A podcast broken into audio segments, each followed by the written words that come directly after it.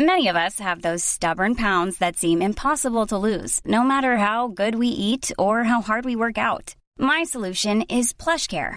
PlushCare is a leading telehealth provider with doctors who are there for you day and night to partner with you in your weight loss journey. They can prescribe F D A-approved weight loss medications like Wegovy and Zepbound for those who qualify. Plus, they accept most insurance plans. To get started, visit plushcare.com slash weight loss. That's plushcare.com slash weight loss. Millions of people have lost weight with personalized plans from Noom, like Evan, who can't stand salads and still lost fifty pounds.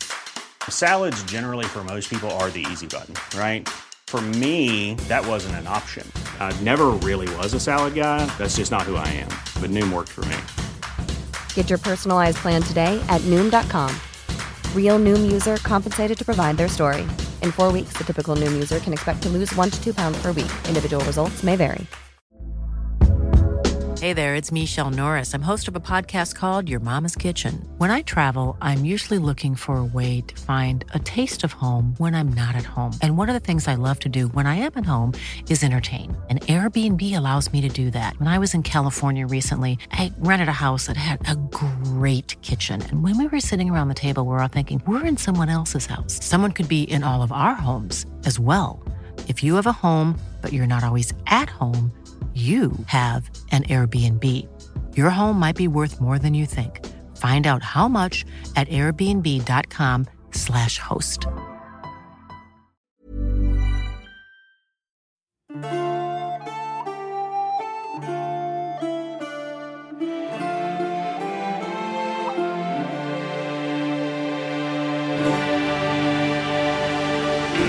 Velkommen til Mægtige Middelalder. En podcast, hvor middelalderforskere taler om den magiske, mystiske og frem for alt mægtige middelalder. Mit navn er Thomas Ebelholm, og når jeg ikke er vært på denne podcast, er jeg lektor i middelalderhistorie på Syddansk Universitet.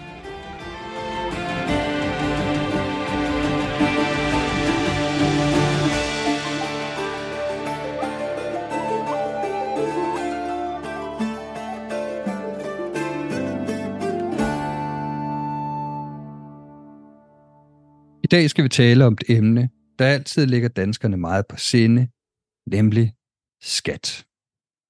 Det er et ord, vi kan bruge til at betegne vores nærmeste og kære, og der betyder det selvfølgelig noget værdifuldt, noget man vil passe på, noget man sætter pris på. Men, og beslægtet, det kan jo også betyde, at vi skal af med penge.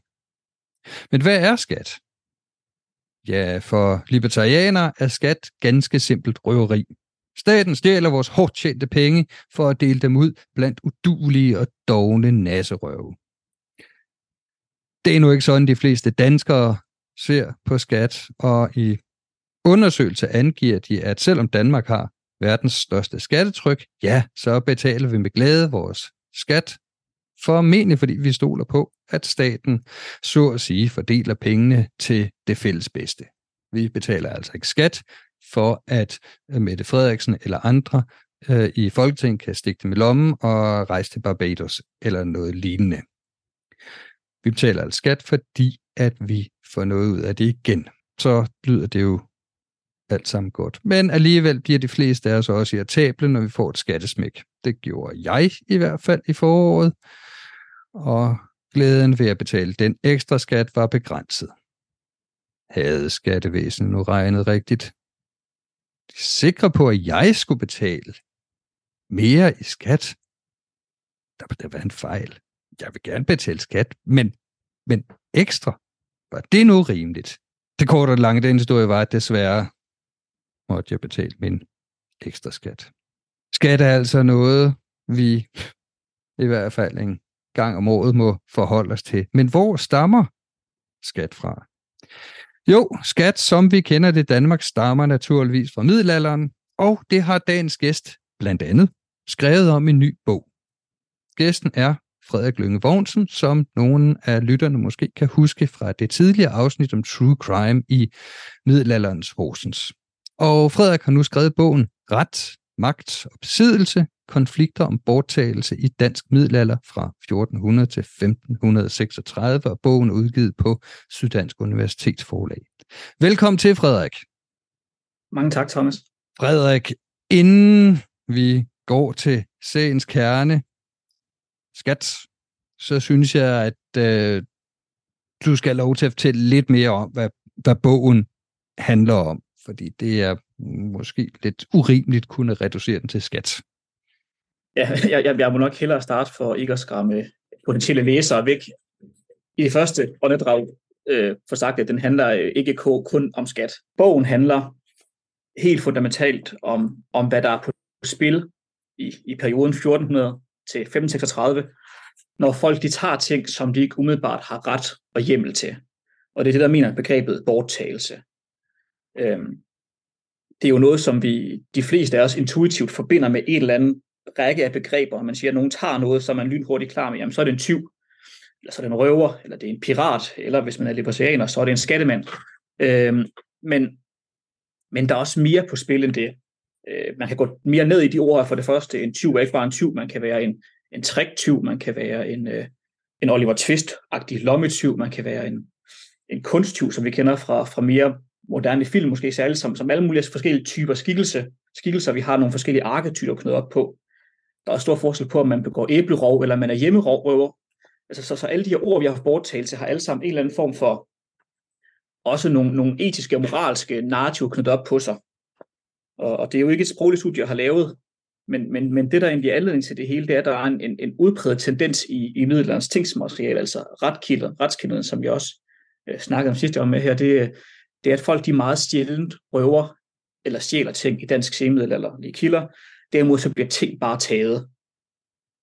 Og, og det gav egentlig anledning til, til det spørgsmål, som, som var grundlaget for min P H D-projekt, og nu også øh, den her bog.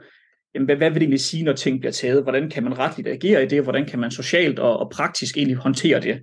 Bogen handler så ikke kun om tingsmidler. Den handler om forskellige fænomener, hvor nogen tager noget, eller, eller synes at tage noget, eller man i forskning har hævdet, at her bliver noget taget på en eller anden måde. Og så prøver jeg at dykke ned i de fænomener her og sige, hvordan, hvordan bliver tingene så taget, og kan vi sige noget generelt om det her med at tage ting fra hinanden, udover at moralisere og kalde det hele for røveri eller tyveri? Og der har jeg så udvalgt en, en række fænomener, som man kan sige er i middelalderen af juridiske gråzoner. Det vil sige, at vi kan se, at der, der er konflikt om den, og der foregår en eller anden form for overførsel af gods. Men, men, men hvordan vi i øvrigt skal forstå det, om det er alt sammen bare samfundsnedbrydende, omvendte gaver, eller hvad det egentlig er, der er på spil, har jeg sat mig for at undersøge nærmere. Det, det, det lyder lidt, lidt højpandet, det kan det også godt være. Så den er egentlig delt op i fire, bogen her i fire analytiske afsnit, hvor jeg går ned i, i kilderne i, synes jeg, en rimelig, rimelig anstændig detaljegrad, og ser på nogle fænomener, og så afsluttende laver jeg en syntese på at sige, jamen, hvad kan det her så egentlig sige i forhold til en overordnet problemstilling? Og de her fire kapitler, det er så dels det at tage skat, hvad vil det egentlig sige, det kommer vi til mere om det om lidt, og det er noget omkring øh, fighter, som Jeppe jo også har snakket om tidligere i programmet. Så ikke, ikke fighter, der handler om, om vold og mordbrand og sådan noget, men mere godsaspektet af fighter, når man tager ting fra hinanden i en fighterregi. Det handler om konflikter om træfældning og ulovlig fiskeri. To naturressourcer, som virker aparte, men, men det, der egentlig er fælles for alt det her, det er, det er juridiske områder, der er i udvikling. Fighten er, er på et tidspunkt en pararetlig strategi, som, som gør, at, at fighten er ulovlig, men man er også klar over, at den, den er heller ikke tingsordnet. Det her med at indkræve skat er et problem, særligt i en senmiddelalderlig periode, og konflikter omkring øhm, øh, ressourcer i form af træ og skat har også de problemer, at, at der er nogle, nogle, nogle højmiddelalder eller nogle ellevehundredetalskilder, som, som juridisk båndlægger rettigheder, men i praksis er de aldrig nogensinde blevet håndhævet, så der er også en, en, en ret udbredt hævdsbunden tradition for at benytte ressourcer efter behov. Øh, det, er jo, det er jo klart, at, at bunden, der skal bruge træ til næsten alt i hans hverdag, kan ikke pludselig bare miste den ressource, så har han hverken, han kan bruge, så har han hverken øh, brænde til at varme op, eller til at koge øl, eller til at koge vand, eller, eller til at lave mad, eller bygge nye, nye hegn og gårdstalle. Så det er sådan nogle områder, hvor ejendomsretten egentlig er i forhandling på det tidspunkt øh, i senmiddelalderen her. Og jeg følger så den forhandling, og, og fremstiller til sidst en samlet te- te- syntese for, hvordan det her med at tage ting også har nogle samfundsorganiserende øh, virkemidler, simpelthen fordi i det samme vi opfinder nyt ressourceområde, så begynder vi at slås om, hvordan vi skal fordele det imellem os. Og ressourcer kan både være institutioner, etablering af et skattevæsen, Det kan også være naturressourcer. Et, et helt, helt øh, af, hvad skal man sige, afstikker den ret. Det kunne være, nu vi er alle sammen optaget af, global, af, af at skulle kolonisere Mars. Men hvad sker den dag, hvor, hvor Mars ikke længere er en spændende sci-fi-drøm, men faktisk på en eller anden måde bliver en aktiv ressource, vi kan bruge? Jamen, er, det så, er det så Elon Musk, der sidder og bestemmer over, hvad der sker på Mars? Er han så kejser der? Eller er det U S A, som har støttet hans forskning? Eller hvordan fungerer hele det spil? Vi har en, vi, vi, vi har en ejendomsret, som hele tiden er til forhandling, når vi opdager nye potentialer. Og den indledende fase, ligesom det er bogens hovedsyntese, det er, det er, at nogen begynder at tage de her ressourcer. Ofte er der flere grupper, der tager dem, og det indleder så en, en forhandling af, hvordan og hvorfor og hvad der er op og ned. Så det er fra helt konkrete til, til de helt store penselstrøg øh, i bogen. Hmm. Det er en rigtig spændende bog. Man skal arbejde lidt med den, det må jeg tilstå, men, men det er rigtig spændende, når man sådan får foldet aspekterne ud. Øh, men nu skal vi til øh, dagens emne, nemlig skat. Og øh, vi kan begynde med det her billede, øh, mange folk har af middelalderens øh, konger, som sådan nogle øh, blodsugende tyranner, der bare brandbeskatter befolkningen i et væk, og hvis folk ikke betaler, så kommer fogeden og væbnede svende og giver en et gok i låget, og øh, så tager de det bare. Jeg kan også, det her det er billedet på, mm. hvordan skatteinddrivning i middelalderens populære kulturel forståelse foregår. Ikke? Det er ja. nogle onde, rige mænd, der udsuger de fattige, hårdt arbejdende, ærlige folk. Det er billedet, øhm, og jeg kan allerede nu afsløre, at det ikke helt sådan, du og kildematerialet fremstiller det. Så øhm, kan du ikke starte med at fortælle, hvordan, og i øvrigt med hvilken ret, kan den danske konge opkræve skat i, i fjortenhundredetallet? Jo, jeg vil starte med en kort afstikker. Fordi du siger, du starter også med at sige, hvad er skat? Det kan være noget, man kalder, kalder sin kære. Det kan være et, et, et noget, man skal forholde sig til i, i foråret, når man får et skattesmæk. Og det er faktisk lidt det, der er, er grundessensen af, af det der åbne kapitel. Hvad er skat egentlig for noget? I, i dag så er skat en institution, en veletableret samfundsinstitution, måske en af vores, vores vigtigste, Som, som rent formelt bliver defineret som, at det er en betaling, der går fra nogle private til noget offentligt, uden at man modtager en direkte øh, modydelse. Det vil sige, du kan ikke, når du betaler skat, kan du ikke kræve, at min skat skal bruges på udsatte børn. Det, det ansvar skal du skrive fra. Skal, det kan godt være, at det er en del af det, men du kan ikke bestemme, hvad skatten skal bruges til. Du får ikke noget direkte for det. Du får en masse indirekte for det, men, men ikke direkte. Det er jo så også skat, også et, et magtforhold, og det er jo nok det, der kommer på spil i, i den her Robin Hood-agtige idé om de, de, de griske fogeder, som udplyndrer bønderne. Altså skat, det er noget, man ligesom er nødt til at forholde sig til. Er det ikke Benjamin Franklin, der siger, at, at nothing is certain as death and taxes? Altså du, enten betaler du skat, eller også så er du død.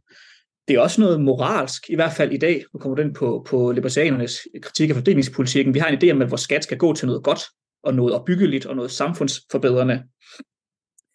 Oprindeligt så betyder skat egentlig, det kommer fra, fra germansk ord for formue, der er egentlig afledt af ordet kvæg. Så oprindeligt så er skat ikke noget, du giver til andre, det er noget, du selv har. Det er også dragen, han gemmer på, dragen sidder på sin skat. Skatten er din egen formue. Så det at betale skat, det er at videregive din formue til nogen. Og så er praksis også selvfølgelig et økonomisk fænomen. Og, og endelig så er det en praksis. Skat, det er noget, man gør. Det er ikke sådan, at du for at vide, nu skal du betale skat, og så er pengene væk. Det, det er det måske nærmest i dag, men når du får et ekstra girokort tilsendt. Men skat er noget, der fordrer en handling. Og det er egentlig den, den handling, som er omdrejningspunktet for, for, for de kilder, jeg har kigget på. Øh, nemlig, der er et populært billede af skat som, som noget tyrannisk, der bliver pålagt. Man, man skal betale det. Øh, og, og det er jo ikke sådan, forskningen fremstiller det. Men på den anden side, så er det et, et, et billede, som er stået lidt uimodsagt i forskningen, fordi spørgsmålet om den praktiske skatteinddrivning er ikke særlig godt belyst, i hvert fald ikke i, i dansk middelalder. Der er øh, helt tilbage fra, øh, fra atten treoghalvfems, hvor, hvor Anne Hude har et fantastisk citat, nemlig at, at ganske vist ganske vis skal kongen have skatten, men befolkningen skal give den. Og det, er jo, det, er jo ligesom, det viser jo relationen, magtrelationen, det viser institutionen, det viser også det økonomiske, at det er en praksis, skal overgive den, men, men hvordan det egentlig fungerer, hvordan skal det egentlig give den? Det er der ikke særlig mange, der har kigget på, og det er jo også noget, der er svært at, at komme ind på. Jeg har valgt at se på, jamen, hvordan, hvad sker der egentlig, hvis de ikke giver dem? Hvil, hvilken, øh, hvilken dagsorden, eller hvilken, hvilken situation afføder det, når folk ikke betaler deres skat. Måske oprindeligt med en eller anden forventning om, at jeg så kunne bløde ind i, i bondeoprør og væbnet modstand og optøjer og, og alt muligt andet. Altså, jeg var ikke selv helt upåvirket af de, forestillinger, af de populære forestillinger, der jeg startede. Og i stedet for, så fandt jeg en, en masse smånotitser rundt omkring i, i tingsvidner og i regnskaber, hvor der lige er anført, at, at den bonde, der bor her, eller den by, der bor her, de betaler ikke deres skat. Uden at det egentlig gav anledning til en, en handling, en reaktion. Og det er jo egentlig voldsomt interessant at dykke ned i. Man, man anmærker, at nogen her burde betale et eller andet, men det gør de ikke. Så hvordan skal man som øvrighed forholde sig til det her? Det der i hvert fald ret hurtigt blev klart, det var, at når vi er i nogle ekstremt tilspidsede situationer, så er den her idé om, at, at, at den væbnede fod, som kommer ud og banker i bordet og, og stjæler, stjæler slikket fra børnene, meget, meget sjældent er det, der er på færre i, i kilderne. Jeg nu siger jeg meget sjældent, jeg har faktisk ikke fundet nogle eksempler på det, men jeg tør da ikke sige, at der ikke findes et eller to i løbet af den et hundrede og seksogtredive-årige periode, jeg beskæftiger mig med. Øh, øh, langt oftere, så ser vi forskellige former på det, som hvis jeg vælger at sammenfatte i, i, i forhandlings, øh, forhandlingstiltag. Jeg har et argument, der er egentlig tager udgangspunkt i et, et brev fra Fra, fra Christian den anden, eller Kong Hans, det er Kong Hans i, i, i femten tolv, i forbindelse med en udskrivelse af en ekstra skat i, over København, øh, hvor han rådgiver lensmanden på Københavns Slot, Eskibille, om, hvordan skal, hvordan skal den her ekstra skat indkrives, og ekstra skat, der kommer helt sikkert tilbage til os, fordi det er et, et, et meget øh, stort politisk emne på et tidspunkt her, men hvordan skal den her ekstra skat indkræves? Og, og der står der så, at øh, det skal gøres så lempeligt, som du kan, og møde almuen med gode ord, så det går lempeligt til. Altså, pointen er ligesom, at, at, at, at møde almuen med gode ord, hvad betyder det? det? Det betyder selvfølgelig, at de skal overbevises om, at, at de har interesse i at betale skatten. Fordi øh, kongemagtens interesse, det er, at, at når man beder om penge, at så kommer de uden den store hul om hej. Også fordi, når man som kongemagt beder om penge, så det, eller hvad man nu beder om, det kan også være naturalier, så, øh, så har man brug for dem. Man, man, man beder ikke om noget som helst bare for at opfylde et, et bugnende skatkammer. Man beder om ressourcer, man skal bruge, for der er en eller anden særlig indsats, der, der skal imødekommes. Ja, i din bog taler du om skat og ekstra skat. Øh, der er vel en regulær skatteydelse, som befolkningen på en eller anden måde skal udrede på en, en årlig basis, altså sådan en eller anden, hvad kan man sige, fast øh, afgift. Og så er der de her ekstra skatter. Kan vi ikke øh, starte med at vende den her regulære skat? Altså, hvad skal de betale, og, og, og hvorfor skal de betale det? Og øh, hvor standardiseret er den? Vi har jo forskellige skattepligtige segmenter. Jeg har udpræget fokus på, på bønder i, i, i det her. Der er jo så, kan vi udspille det i, som jo også er den største samfundsgruppe. Ja, ja, og det er jo fordi, man kan sige, at kirke, kirke og, og aristokrati er, er fritaget for skatter gennem deres privilegier, men skal til gengæld så, så yde andre ting. For adelen der er det jo særlig øh, krigstjeneste. Krigstjeneste for kongen og, og forskellige embedsfunktioner og fodfunktioner. Øh, men bønderne er uddelt i, udspillet i to forskellige segmenter. Øh, fæstebønder og selvejerbønder. Og den, og den helt store forskel er, at selvejerbønderne, de ejer selv deres jord. Det er også dem, der er skattepligtige til kongen. Og der er, er rigtig mange forskellige former for, for regulære skatter, de er pålagt. De mest sådan fundamentale, det er indeægt og leding. Leding bliver også nogle steder kaldt sætgære, tror jeg på Skåne, der gør det, som er sådan de tre, tre bundeydelser. Det er noget med at skulle arbejde ved nødvendighed, og noget med at stille med krigstjeneste. Og, og alt hvad man spørger, så bliver den her krigstjeneste i løbet af ellevehundredetallet, sidste halvdel af ellevehundredetallet, nok mere omlagt til en, til en konsekvent fast pengeafgift, som varierer rigtig meget øh, fra regioner og fra nogle gange fra sogn til sogne. Men det er, det er penge, som, som, som de her selvejerbønder øh, skylder kongemagten, skal betale kongemagten, og den inddrivelse foregår gennem de danske len. Så lensmanden har en funktion med at opkræve kongens skatter og drive lenet og bespise kongen, når han rejser rundt, og, og nogle gange også med at stille med, med kriger til kriger, så når det len skal, skal, skal dække. Og så er der den anden gruppe bønder, Som, som nok helt klart har været den største, nemlig det, man kalder fæstebønder, som ikke ejer jord selv, men derimod øh, lejer det er, det er, en, det er en evighedskontrakt, den lejekontrakt, de har, men lejer en, noget jord af, af noget aristokrati, og så til gengæld kun skylder dem afgift. Så, så ud over udskrivelsen af, af ekstra skatter, som, som der, er et, der er et eller andet derinde over, som, som, som var i et, der bliver meget forvirrende, men, men, men så, så, så er de kun i et, i et, hvad skal man sige, et versitetsforhold til en herremand. Øhm, og der har jo været en masse diskussioner om, hvorvidt man så kan anse, den, den mest sådan moderne, intuitive tolkning er jo så, at, at så er fæstebønderne, de er underordnet selvejerbønderne. Men der er rigtig mange situationer, hvor, hvor selvejerskabet skaber flere økonomiske byrder og forpligtelser, end fæstebøndskabet, og vi har eksempler fra fjortenhundredetallet på folk, der starter som fæstebønder, som bliver fodret og til sidst bliver, bliver adlet, eller får privilegiebrev, og så bliver, selv bliver, bliver aristokrater på den måde.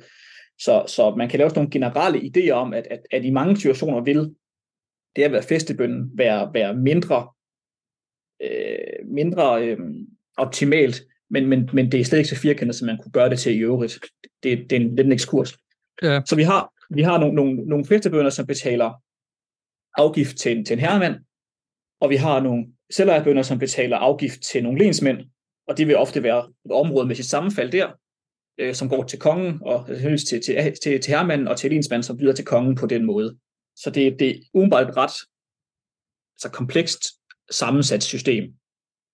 Øh, der har været tradition for at betragte de her to dele som meget isoleret fra hinanden, så, så når man snakker skat, kan man kun snakke fæstebønder, når man snakker afgift, kan man kun snakke, snakke øh, selvejerbønder. Og ja, det er egentlig, både i bogen og også i, i en artikel, jeg har skrevet, prøver, eller gerne vil argumentere for, det er, at, at på sådan en samfundsstrukturel plan, så, så foregår der her den samme bevægelse, nemlig der er et, et, et stort landdyrkende, landboende befolkningsgrundlag, som smider penge videre i den samme kasse, som er, er øvrighedsmagter på forskellige måder. Men man kan jo så sige, at altså, grunden til, at de skal betale skat, øh, altså udover at det er nogle øh, århundrede gamle, øh, hvad kan man sige, traditioner og regler, ikke? Men at det jo oprindeligt handler om øh, øh, noget øh, kongelig beskyttelse, altså at I betaler nogle penge, og så sørger jeg for, at vi, øh, at landet bliver forsvaret mod øh, tyve røvere ude og indenfra, ikke? Altså det er lov og orden, og det er beskyttelse. Øh, og det giver sig selv, men det jeg jo kan læse i din bog også, og noget af det, jeg stussede meget over, det er det her med, at du lægger vægt på begrebet, øh, eller argumentet, gode ord. At kongen skal, i hvert fald når skat skal forhandles, skal lægge vægt på, øhm, at det er for det fælles, øh, det fælles bedste og tradition og så videre, ikke? Altså, øh, sådan som jeg læser dig, kongen skal overbevise skatteyderen. Eller hvordan? Ja, og det er jo så, øh, det er jo, hvis I tager et, et årshjul af, af ordinære skatter, som deres tilblivelseshistorie er en helt anden fortælling, men, men, men, men som bliver betalt, sat ud til nogenlunde problemfrit. Men man yder nogle årlige afgifter til lensmanden, og det vil man være, og det sørger man så for. Og derudover så er der alle de her ekstra skatter, som opstår.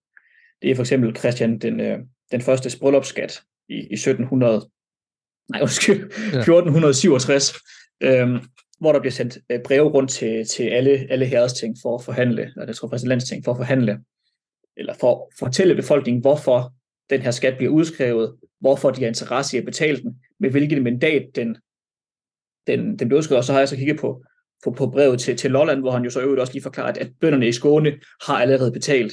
Altså der indgår rigtig mange argumenterende elementer i de her skrivelser, hvilket jo simpelthen godt være, at som Anne Hude siger, at befolkningen skal give, give skatten, men, men de skal stadig overbevises til at gøre det. Man kan ikke bare tage den. Og, og det her gode ord, det ser man faktisk på, på rigtig mange måder, men det er fordi udskrivningen af ekstra skatter, øh, som også nogle steder bliver kaldt øh, beder, og ved, ved særlige lokale lejligheder kan de også blive kaldt små beder, simpelthen fordi kongen beder om noget, det er, at, at, at, at, at der skal på en eller anden måde,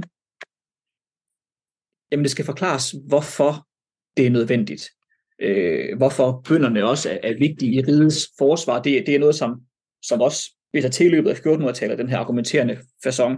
Det vi så også kan konkludere, det er jo, at, at når kongen så beder, som han skal gøre, og bruge argumenter og, og mandater og alt det der, så ser det også ud til, at den bliver betalt. Øh, og så kan man så for fra de indrømmelser, han nogle gange også giver kongen i, i de her breve, øh, se hvad der er på spil, for eksempel med udskrivelsen af, af bryllupsskatten her fra, fra seksten syvogtres. Det er der, der gør kongen opmærksom på, at alle, der betaler inden for en vist frist, de skal ikke betale skriverpenge og ægt.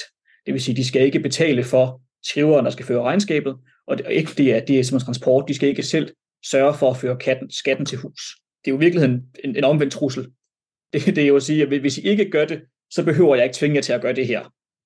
Øh, men det er jo stadig forhandlende i, i sin grundnatur. Og det er stadig en måde at imødekomme, fordi ægt og skriverpenge, det er, det er helt faste ydelser ved nogle af de andre skatter og afgifter, de betaler. Ja, og der kan man jo så se det her forhandlingsaspekt, du har, du har, har fat i, ikke? Og så er der det interessante, du siger, fører skatten til hus. Um, hvis vi tager det sidste først, fører skatten til hus, uh, så er rent lavpraktisk. Du har valgt lidt ind på det, at de kan betale penge eller naturalier, ikke? Men, men, men det siger jo også noget om økonomien, ikke? Altså, der er ikke tale om et uh, samfund, uh, hvor at skat per definition skal betales i klingende mønt. Det er jo sådan en, en blanding, ikke? Nogle gange kan der være... Ja. Altså, det kommer, det kommer vel an på den enkelte skatteyder, og hvad, hvad, hvad ja, typisk den her selvejerbonde sidder inde med, og øh, hvad kongen har behov for, ikke? Ja, og det er jo... Det, mange, mange af de faste skatter har sandsynligvis været fastsat i, i naturalier. Og det er jo det er ud fra en, den, den grundpræmis, og det ser man også, når man ser på, på de kongelige regnskaber, at kongen skal ikke have et fyldt skatkammer. Alt, alle de ressourcer, kongen har til arbejde for, så skal egentlig ud og arbejde. Man skal kunne håndtere en krise, man skal kunne lige tage en dårlig vinter, men man skal ikke have øh, mønt på mønt på mønt. Så alt det, man kan spise, og så på den måde få en som naturalia i skat, det giver rigtig god mening. I løbet af fjortenhundredetallet, der begynder vi at se en, en konvertering af, af gamle afgifter, og der, der er rigtig mange forskellige gamle afgifter, som, som, som lensmænd bliver pålagt. Jeg kan lige, uden vi vil gå i, gå i detalje med, hvad det enkelt er, så bare lige for at opremse lidt mængden, så kan man sige, øh, nogle af dem har jeg nævnt, øh, stud, inde, ægt, pagt, midsommergæld, jordskyld, toftegæld, arnegæld, beder, landehjælp, sætgær, førlov, kværsæde, kongestol, nødeskat, stud, redsler, ægt, skriverpenge, jægerpenge, oldensvin, gæsteri, og så nok også til dels øh, leding. Altså, der er en helt enorm mængde af forskellige byrder, som, som ser ud til, de fleste af dem og de fleste steder har været udlagt i naturalier oprindeligt, men som egentlig begynder at blive, blive genforhandlet i fjortenhundredetallet. Ja, og, og det, det er jo lidt væsentligt at sige, ikke, at alt det, du har nævnt, ikke, det lyder som om, at hvis den enkelte bonde skulle svare alt det der, så, så er det fuldstændig uoverskueligt, ikke? Men, men det, det svinger jo. Altså, det, ja, ja. Den enkelte bonde skal ikke svare alt det der. Han skal svare Øh, noget af det, i virkeligheden ja. Også afhængig af, øh, hvad, hvad, hvad, hans, hvad hans gård øh, ligger inde med, og hvad man overhovedet ikke forventer af den, ikke? Ja, ja, og, og, ja, og det er helt klart. ja, ja, ellers så lyder det, øh, og nogle af dem er også det samme, så ja. Det er bare øh, regionale ord, ja. øh, forskellige ord for samme, samme ydelse. Det er også noget af det, der gør det meget, meget svært at dykke ned i en, en helt klar afgrænset definition. Altså sådan som leding er, er ret fast defineret, det er gæsteri, som vi også kommer til at snakke om øh, også. Men mange af det er, jo, det er jo lokale variationer af et eller andet form for, for en ydelse, man skal, man skal, man skal give. Yeah. Og det, det, det der med den der med, med overgangen til rede penge, og jeg tror godt, man kan tale om overgangen til rede penge i fjortenhundredetallet. Det, øh, der er selvfølgelig nogen, der bliver skattet og bliver betalt i rede penge, men, men i løbet af fjortenhundredetallet er der sølvmangel i Europa, hvilket vil sige, at, at den valuta, man har, bliver devalueret. Devalueret, ja. Så, så øhm, de folk, der før har betalt to mark i sølv i, sølv, i, øh, i en eller anden given afgift, skal stadig betale to mark, men fordi at valutaen er blevet devalueret, så repræsenterer det en, en naturalier en, en væsentlig ringere værdi. Og det er egentlig med til at udhule øvrighedsmagternes øhm, hvad skal man sige, deres økonomiske grundlag ret voldsomt her i, øh, i fjortenhundredetallet. Man kan sige, på den ene side så, hvor, hvorfor skulle man være interesseret i øh, på den ene side, så, så er naturalier en, en, en afgifttype, en skattetype, som beholder sin værdi uafhængigt af, af markedsfaktorer, så længe den ressource har en værdi. Altså, op, altså opstilling af heste, det vil sige, at jeg skulle betale for, for kongens heste, for at de kan spise vinteren over. Det, det, den holder sin værdi, så længe det var et samfund, der i høj grad benytter sig af heste. Det er jo ja. Stadig tilfældet. Og, og sådan er det mange af de andre. Ja. På den anden side, i et, et samfund, som bliver gradvist mere og mere øh, det må hedde monetært, og, og som også begynder at, at, at basere sig mere på sådan noget som, som lejesoldater, som du ved meget mere, end jeg gør, det er det der med at have reddet penge, begynder at have en anden værdi. Så, så når man snakker forhandling, sådan helt konkret i fjortenhundredetallet, så ser vi egentlig, at lensmændene begynder at tage fat i alle de her gamle afgifter, som er sædvanebestemt og, og ofte tit udefinerbare, og, og prøve at fiksere dem til en eller anden taks.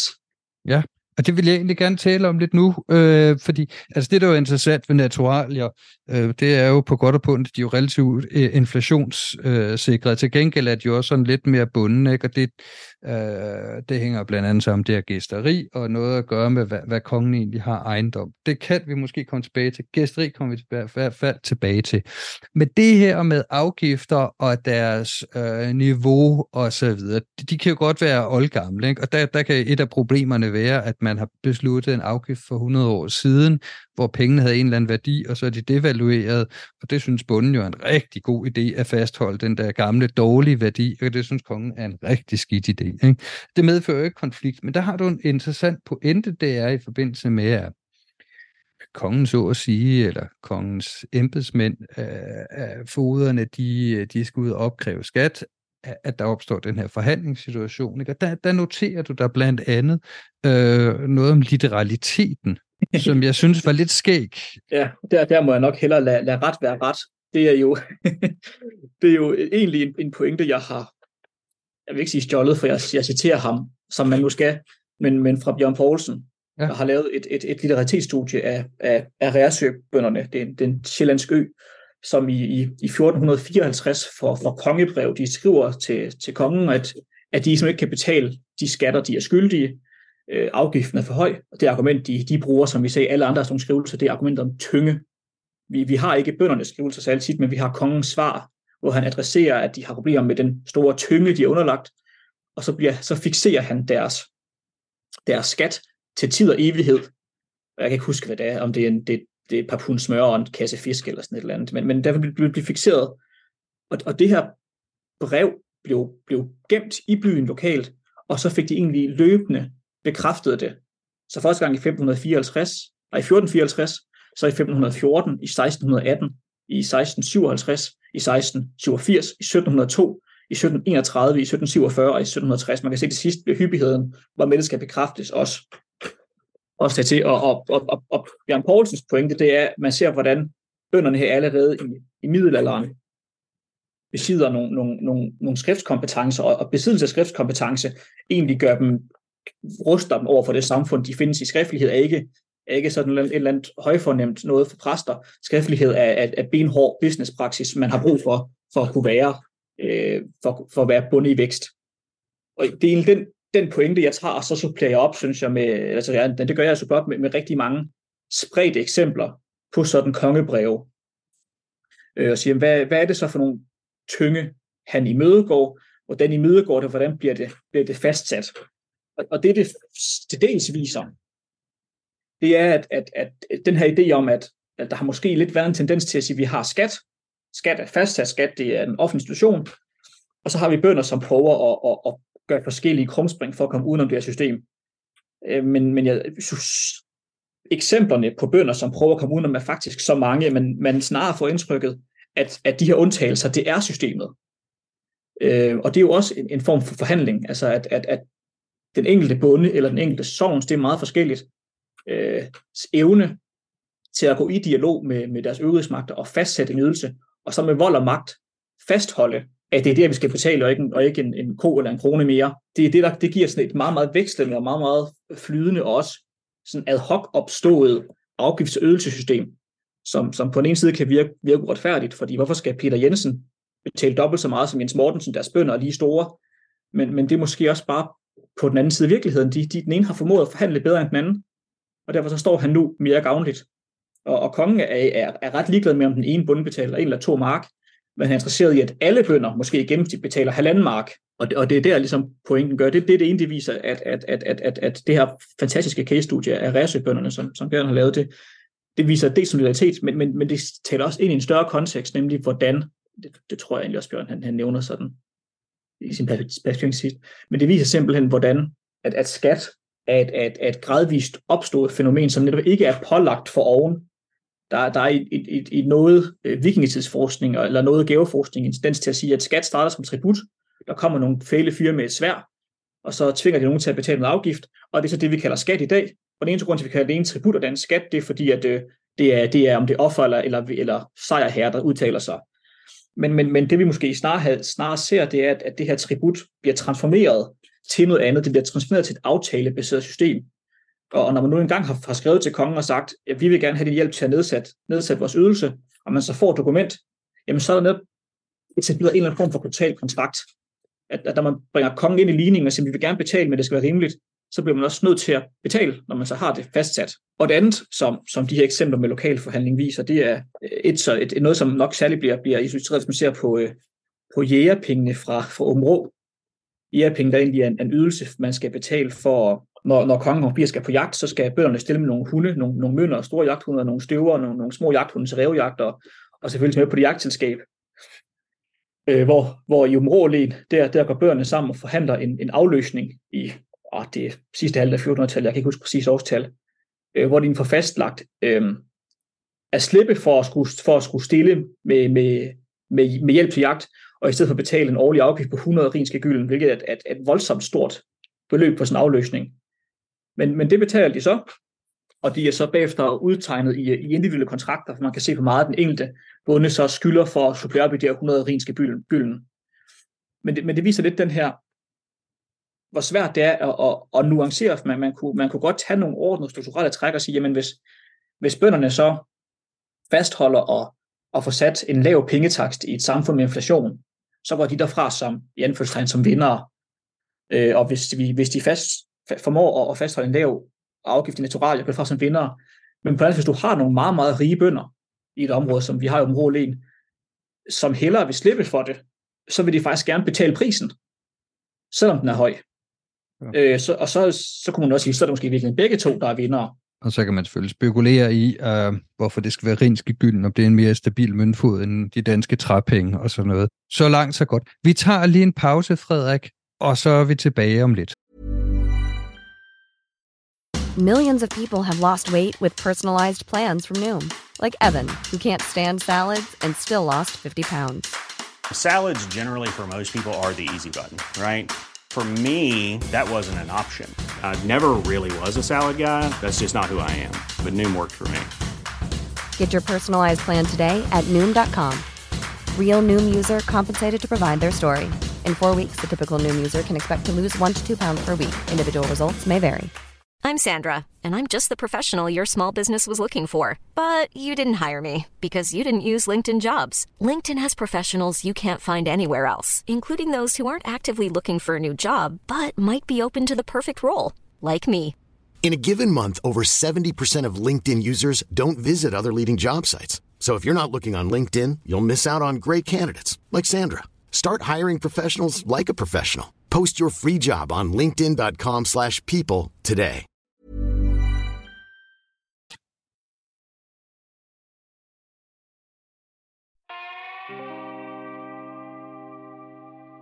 Du er jo inde øh, i forhold til det her med naturale og så videre, så er der jo et andet aspekt, vi har haft op, og det er det her med gæsteri, ikke? Og det er jo øh, i virkeligheden også centralt, både i forhold til, hvad man kan sige, kongens øh, rettigheder, øh, og så i forhold til afgiftssystemet, og giver også sådan lidt indblik i, hvad det er for et øh, samfund, vi har med at gøre. Altså, de har jo ikke nationaløkonomi. Der sidder ikke et hold af regnedrenge med Excel-ark, øh, hvor kongen nu er. De sidder ikke i København, for kongen rejser rundt, ikke også?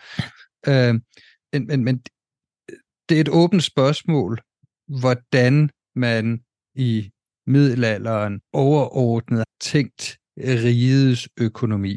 Og jeg kommer ikke med nogen, nogen øh, kvikke svar her, øhm, andet end at de første tegn på en eller anden forestilling om national økonomi vist nok øh, har sin vorten i, i, øh, i Frankrig i tretten tresserne med, med filosofen Nicole Oresme, og han, han, har nogle, han har nogle tanker om det, men, men det, det er helt afgjort når man læser, hvad, hvad han skriver. Han har heller ikke helt styr på, hvad det egentlig er. Men der begynder for, man, man begynder at få en eller anden idé. Ikke? Så, så der er en eller anden økonomi, som vi også, som du også siger, med det her med, hvad betaler de egentlig? Det er kraft, der er med svært at få et overblik over, hvad det egentlig er, riget sidder på. Det er lidt svært at finde ud af, hvordan man, man kalkulerer med det, men skat skal der betales, eller andet bliver det brugt på. Og nu kommer vi til gæsteriet, som jo er i hvert fald noget konkret og, og, og håndterbart i den her sammenhæng. Ikke? Ja, altså, jeg, jeg, jeg håber påstå, at gæsteri, det er en eller anden form for, den følger grundlæggende samme mekanik som alle de andre afgifter, men den er bare enormt veldokumenteret. Så, og, og den ser også ud til at være mere eller mindre landsdækkende, så det er derfor, at det er noget, man kan faktisk kan gå til og gå i dybden med. Og gæsteri, det er jo en, det er en, det er en gammel, gammel pligt.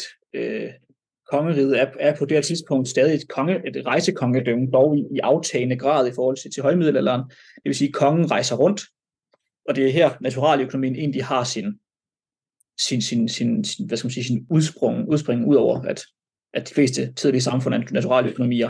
Men altså, det, det er en konge, der, der rejser rundt for at vise sin tilstedeværelse, vise sin magt, og så indkræve det, han har krav på, ved simpelthen bare at spise, når han er i området. Spise, det, det er sådan, så det er på spidsen, og, og hestene skal selvfølgelig også opstalles. Men i takt med, at, at kongemagten bliver mere og mere omrejsende, så ser vi, at, at lensmændene begynder at først at tage sig, tage sig rettigheden til at begå gæsteriet på, på kongens vegne. Det fører også, fører også ret tidligt nogle, nogle klager over det, man kalder voldsgæsteri.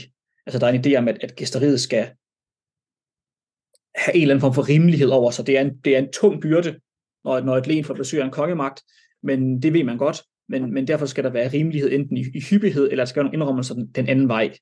Der, der er, på den ene side kan man sammenligne en omrejsende kongemagt med, hvad skal man sige, med en besættende hær, hvilket gør, at man bliver enormt interesseret i at skulle, skulle samarbejde og skulle, skulle give dem det, kongen nogle gange krav på.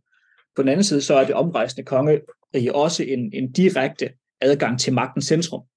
Det vil sige, for både lensmænd og bønder er det faktisk en mulighed for at møde kongen på tinge, for at rejse de sager, man synes, der er presserende. Og det er egentlig også noget, der er værd at betale prisen for. Men kongen bliver i mindre, i aftagende grad omrejsende og en masse andre ting. Og derfor så ser lensmændene, og det er jo, nu bliver det sådan lidt, nu bliver det de onde lensmænd over for den gode konge, det er sat meget på spidsen.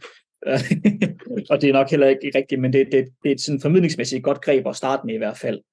Vi kan i hvert fald observere, at lensmændene i, i slutningen, sidste halvdel af fjortenhundredetallet, begynder at kigge på de her gamle afgifter. Som sagt, så, så bliver den offentlige økonomi langsomt udgravet, hvis, så vidt man kan sætte af en offentlig økonomi, men i hvert fald øvrighedsmagtens midler, bliver langsomt udgravet på grund af, af sølvmangel og, og, det, og, og, og, hvad hedder det, og devaluering af, af møntfoden.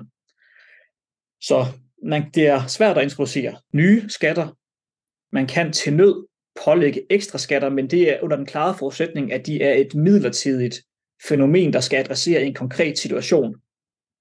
Så man kan ikke introducere en permanent ekstraskat. Det, det ser vi ingen forsøg på, og det virker som noget, man har overvejet, for det er igen det her med, der er et eller andet underliggende rimelighedsprincip i det her. Men vi har alle de her gamle afgifter, som jeg op, eller skatter, som jeg opremsede før, hvor, hvor fordi de er diffust defineret, har, har lensmændene mulighed for at gå ind og, og pille ved dem. Og det er så her, hvor gæsteriet er, er et særligt velegn til, til at lave det studie. Den her gamle pligt, hvor kongen rejser rundt og egentlig besøger sine undersåtter og spiser, og hesten skal have mad, og han drikker, og alt efter, hvor et eller andet man er, skal han nogle gange selv have mad med, nogle gange skal han... Altså, det er lidt forskelligt, hvad, hvad det er, men i hvert fald øh, en, en, penge, en pengebyrde, en byrde der, en byrde, som bliver løftet fra befolkningen. Og der begynder lensmændene, så det er meget forskelligt, om man gør det hele på samme tid. Det ser ud til, hvad hedder det, på, i, på Gotland sker det øh, ret hurtigt i starten af femtenhundredetallet, at... at øh, Den nye, den nye lensmand, der bliver indsat, han, han konverterer ligesom hele Gotland, og siger, før har I vant til, at, at skal betale for, for lensmanden eller kongen, når han kommer rundt. Det sker aldrig. Nu skal I i stedet for betale en, en fast afgift for at slippe for gæsterierne, med mindre selvfølgelig, der kommer en konge og gæster jer, så skal I ikke betale pengene, så skal I til gengæld betale, eller betale for, for hestenes ophold. Ja. Det er jo interessant. Det er jo sådan, at de skal, de skal betale en... En, en afgift for en hypotetisk situation, men man kan jo næsten sige, grundlaget for at betale afgiften er, er, er bortfaldet, hvis kongen ikke kommer, og alligevel vedligeholder man den, vel fordi, at det er der jo tradition for.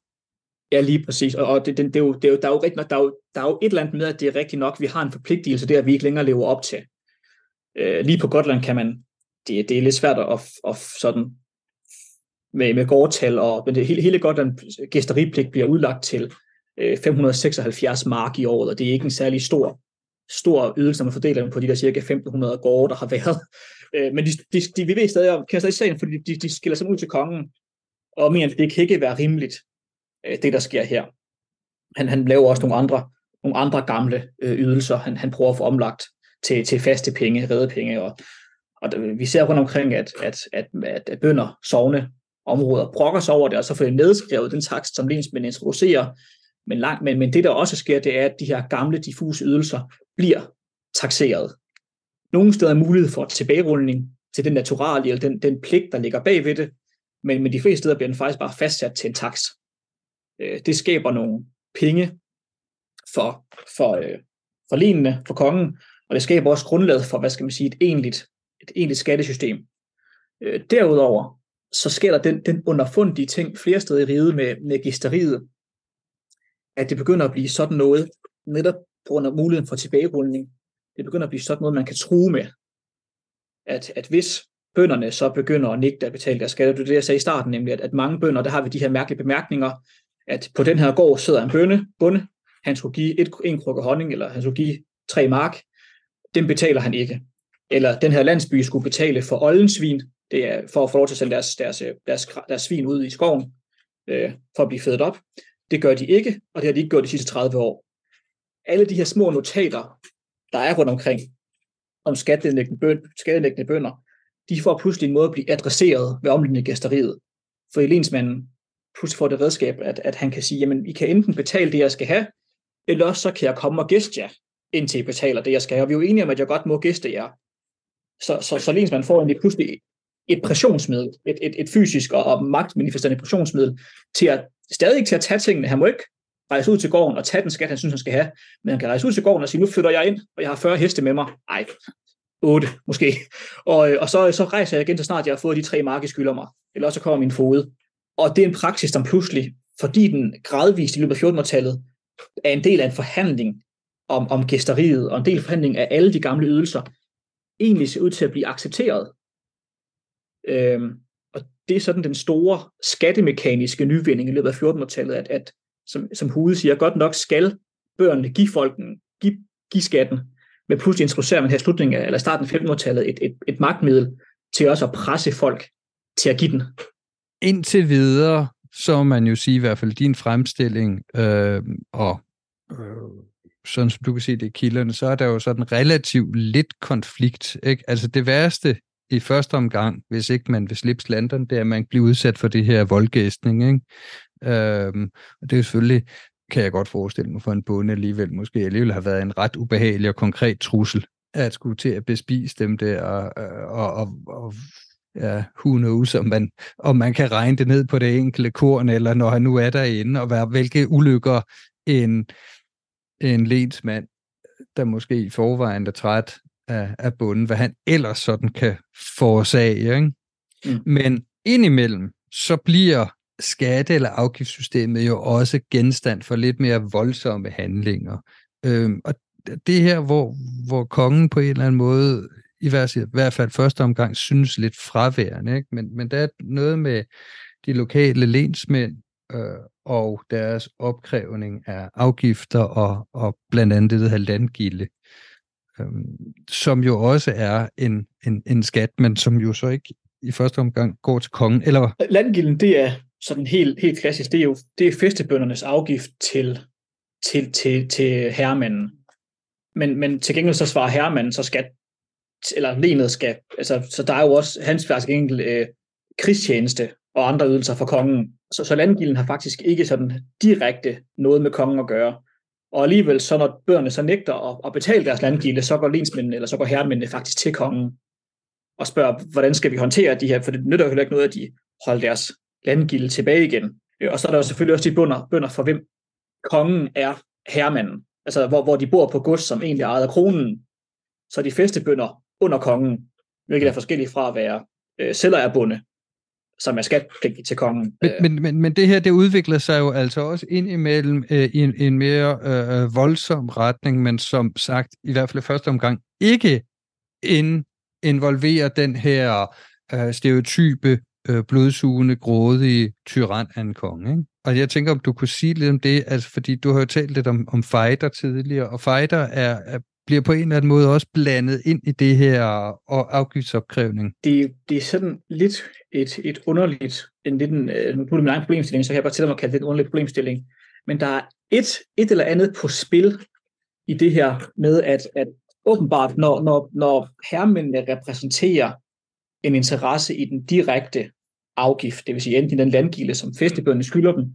eller i, i den skat, som de skal indkræve på kongens vegne, så, øh, så er der ganske mange vidnesbyrd om, at de, de noterer, at, at det ikke er betalt, men, men de farer ikke ud, ud med, med svær og, og heste og, og brænder landsbyen ned, og de, de, alt det der, som man lidt, lidt, lidt karikeret måske kunne tro for, for, for fandt sted, det, det er svært at finde frem. Og, og de gange, hvor det er fundet frem, har man også kunne pege på nogle større politiske konflikter, der ligesom har været flettet ind i. Man, man slår ikke bare bønder ned, fordi de ikke betaler skat. På den anden side, så er der også de her øh, ganske mange fighter, og nogle af dem, det er jo storpolitiske væbnede konflikter. Øh, men rigtig mange er også, hvad skal man sige, små lokale træfninger mellem herremænd, der handler om, hvem har egentlig retten på at fiske i den her å? Hvem har retten på afgiften på den her mølle? Øh, arvesager, hvor man kan anfægte, hvem er det egentlig, der har, har krav på landgilde fra den ene eller den anden landsby? Og her ser vi, at, at, at, at lensmænd eller herremændene, for det er ikke i deres funktion at være lensmænd, det her kommer ud, det er deres funktion at være, være privilegerede krigselite, at de kommer ud. Her ser man, at de har en helt anden tilbøjelighed til at, til at benytte vold. Så hvis jeg egentlig synes, at den, den landsby, du, du kræver afgift fra, at jeg burde få, få afgift fra den, Thomas, så kunne jeg godt sætte min fod ud og enten true bønderne med at brænde det hele ned, eller øh, måske bare tæve et par stykker af dem, indtil de som giver, hvad jeg gerne vil have. Så, så her ser vi pludselig den her, den her mærkelige, voldelige situation. Og det er jo det, jeg siger, det, det giver anledning til den her underfundige problemstilling, at hvorfor er det, at den skatteopkrævende konge til sydenlandene har så svært ved at fare frem med vold mellem fejdende aristokrater, og der er jo et overlap mellem personer her, hvorfor de til sydenlandene godt kan slippe afsted med det. Men, det. men vi er jo ude i det her med, at skattesystem, afgiftssystem, øh, igen som vi i dag øh, tilskriver staten, hvor vi her øh, opererer med en række offentlige eller øvrighedsinstanser, som hver især skal have deres afgifter, deres skatter, og det bliver hvirvlet ind i lokale konflikter, så det øh, i hvert fald for os som historikere gør sværere at adskille, hvad er det egentlig drejer sig om, og er det et, hvad kan man sige, et kongeligt problem, eller et lokalt problem. Er det overhovedet et kongeligt problem, hvis det kun er et lokalt problem, og så fremdeles. Og vi kan ikke adskille det så klart, men det understreger jo også, og i virkeligheden noget af det, der jo gør, at vi kan have alle de her forhandlingssituationer, ikke? Altså, der, der, der taler om, om, om et system, hvor ikke alt er til forhandling, der er nogle retningslinjer, men, men hvor øh, eksekveringen øh, kommer ned på lokal niveau, selv når det drejer sig om noget, øh, som vi ville forestille os var, var rigs- eller nationsniveau, ikke? Helt, helt klart, og så er der jo så den, den yderligere øh, sammenblanding, at vi har jo sat en masse ting i system. Vi har udfundet en masse ord for dokumenterne, forskellige typer afgifter. Vi har en, nogle steder en, en klar idé om, at der er alligevel, altså der er alligevel en forskel på det offentlige og det private afgiftssystem. Og så kan jeg alligevel dykke ned i, i private øh, lensregnskaber. For eksempel, nu kan jeg simpelthen ikke huske, hvad det, det ligger lige på tungen, jeg kan simpelthen ikke huske, hvad den hedder. Men det, det er et, et, øh, et jysk regnskab, det kan jeg ikke huske, hvad den hedder. Det må komme i show notes. men, men hvor man kan se, at, at alt det her, som, som vi arbejder så hårdt som historikere på at sætte skik på og dele op og sætte i kasser og forståeligt, i hans regnskabsbog, det er alt fra, fra lensindtægter til bødeindtægter, han har fra tinget, det, det tilfælder ham, til, til det, han skal give videre til kongen, til hans egen private festindtægter.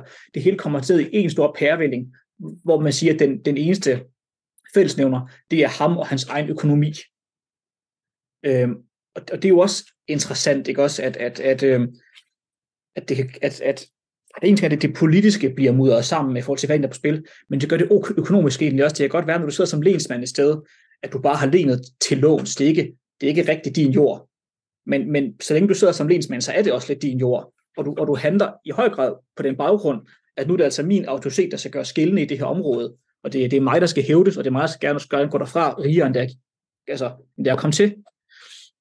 Så, så hele den her offentlige privat skildring er, er rigtig god at have analytisk, fordi det gør det til at arbejde med, men, men, men på mange måder tror jeg også, at det misrepræsenterer øh, den økonomiske og den sociale, praktiske virkelighed, som har ligget, ligget bag det her. Altså yderligere kommer det magtsaspekt oveni, som er fejden, så, så bliver det altså en, en enorm pærevælling, af, hvor man skal holde tungen lige i munden, for at finde ud af, hvad der er op og ned, og hvad der er ud og ind, og nærmest også nogle gange, hvem der er hvem, og hvem der er venner og ikke er venner. Ja, så hvis vi sådan skal samle op på det, så kan man sige, der var et skattesystem i Danmark, det var også øh, noget, alle anerkendt skulle være der, øh, det blev ikke betragtet som røveri, der var en forestilling om, at det gik til det fælles bedste, øh, måske nok under lidt andre forudsætninger, end, end vi opfatter det i dag, der ikke taler om velfærdsstat, men, men når kongen beder om penge, så kan det jo være øh, rigets ære, og, og, og, og det er bønderne for så vidt også en del i, at de kender deres plads i det her øh, samfund, ikke? Men det er også en, en, en forhandlingssituation. Så på den ene side, så har vi nogle, hvad kan man sige, faste idéer, men i udførelsen er meget til forhandling baseret på ad hoc og så videre. Helt bestemt, og det er, jo, det er derfor, det også kan være svært at, at, at indkredse og at indbringe fejderne. Og det, ja. det at indbringe fejderne gør, det, gør, gør et allerede mudret billede endnu mere mudret. Øhm, jeg tror alligevel, det giver mening at tænke videre i den retning, for det er jo nu, nu sammen omkring skatteopkrævningspraksis, som som noget af det første, noget, der ikke rigtig er adresseret. Men det er jo faktisk noget, hvor fejderne virkelig kan, kan komme til ord. Og i hvert fald ser, at der er en indkrævningspraksis, også en, som tit bliver talsat som ikke acceptabel. Men det er jo også interessant, at, at, at, at vi faktisk får indblik i en, en, en fysisk indkrævningspraksis, og, og det er vi jo, det vi jo, det jo for, lige at, for lige at runde af i forhold til et, et, et formelt skattesystem. Mange af de, de breve, vi har, når det fejler, så er selvfølgelig klart herremændene vidner mod hinanden, og det er en stor det er en konflikt mellem dem. Men nogle gange har vi også breve, hvor, hvor bønderne kommer til orde. Øh, simpelthen for, for at vidne, at, at nogen har taget vores landgilde. Det er ikke ham, der plejer at tage vores landgilde, men nu har vi faktisk betalt den. Og vi forventer, at den sag er ude af verden. Mm. Øh, og, så må, og så må stormændene ligesom finde ud af det med hinanden. Så det er næsten sådan en form for offentlig kvittering mm. på, at, at, at, at vi ved godt, at det ligger over vores niveau, og så må, må nogen fikse det. Det er for helt sikkert, det kan ikke være rimeligt, at vi skal betale den to gange. Det bliver lidt, lidt idyllisk, men, men det lader til at være den, sådan, den underliggende pointe i det her. Vi kunne tale længe om det her. Vi har ikke engang været inde på emnet om øh, skatteoprør. De synes ikke at være der i fjortenhundredetallet. De er ikke helt ukendte. Det er dansk middelalder. Øh, blandt andet Erik Menved, som jeg har interesseret mig lidt for, øh, løber jo ind i et, et oprør øh, i begyndelsen af trettenhundredetallet om det, man kalder guldkorn. Det må blive en anden gang. Øh, Ja, der er også det store vest- vestjyske oprør i fjorten fyrre. Ja, fjorten otteogtredive til enogfyrre, og det ved vi jo ikke ja. rigtigt. Jeg ved i hvert fald ikke, om det eksakt er skat, eller hvad pokker der foregår, men øh, det kommer vi forhåbentlig ind på en anden gang i podcasten, for det er et rigtig, rigtig spændende oprør faktisk, og der er generelt øh, øh, nogle både spændende begivenheder, men også spændende herrer op i øh, det nordvestjyske, Øh, som jeg håber på, vi kan behandle øh, ved en anden lejlighed i, øh, i podcasten.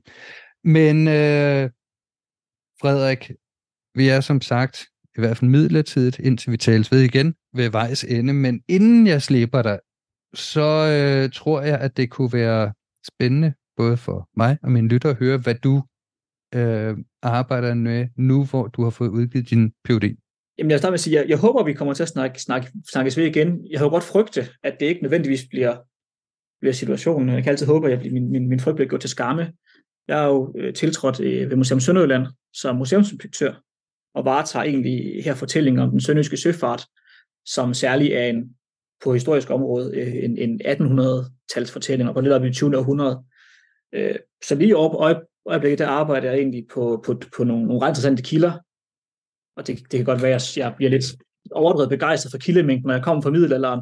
Men jeg synes, det er ret interessant omkring et dammskib, der blev, der blev kapret i, i Kina i nitten treogtredive, et dammskib for dem rå, hvor vi har alt fra, fra billeder af piraternes halshuggelse til, til hjemmeadresser på de sømænd, der nogle gange var ude at sejle. Øhm, og, og jeg vil sige, det, Det er jo noget helt andet, og så, og så alligevel er det jo rigtig meget det samme. Man kan genbruge overvejelser om borttagelse, om ret. Når man kigger på noget som kolonisering, så øh, så Danmark er så ikke så koloniserende i, i, i Kina, men når man ser på, på, på interaktion mellem, mellem koloniserede samfund og Vesten, så er øh, hvis man siger, samfundsudviklingen i middelalderen faktisk ikke den dårligste base at have i, i, i baghovedet. Øh, så jeg har ikke noget overhovedet middelalderligt på bedingen lige i øjeblikket.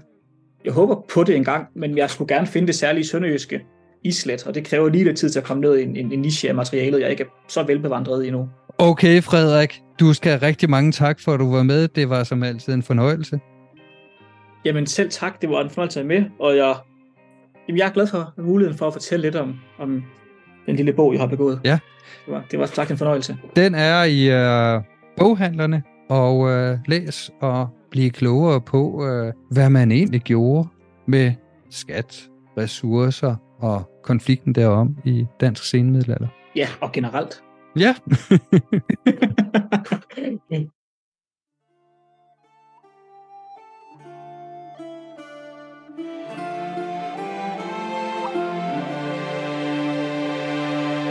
var alt for nu på Mægtige Middelalder. Jeg håber, jeg nydt dagens episode. Podcasten kan I finde på de fleste podcastafspillere, og husk at anmelde os derinde, så bliver det lettere for andre at finde podcasten. I kan også følge os på Facebook og Instagram, og intromusikken var Nicolas Soto Urrea, og underlægningsmusik og effekter er skabt af Anton Færk. Ha' det godt derude. Jeg håber, I vil lytte med en anden gang.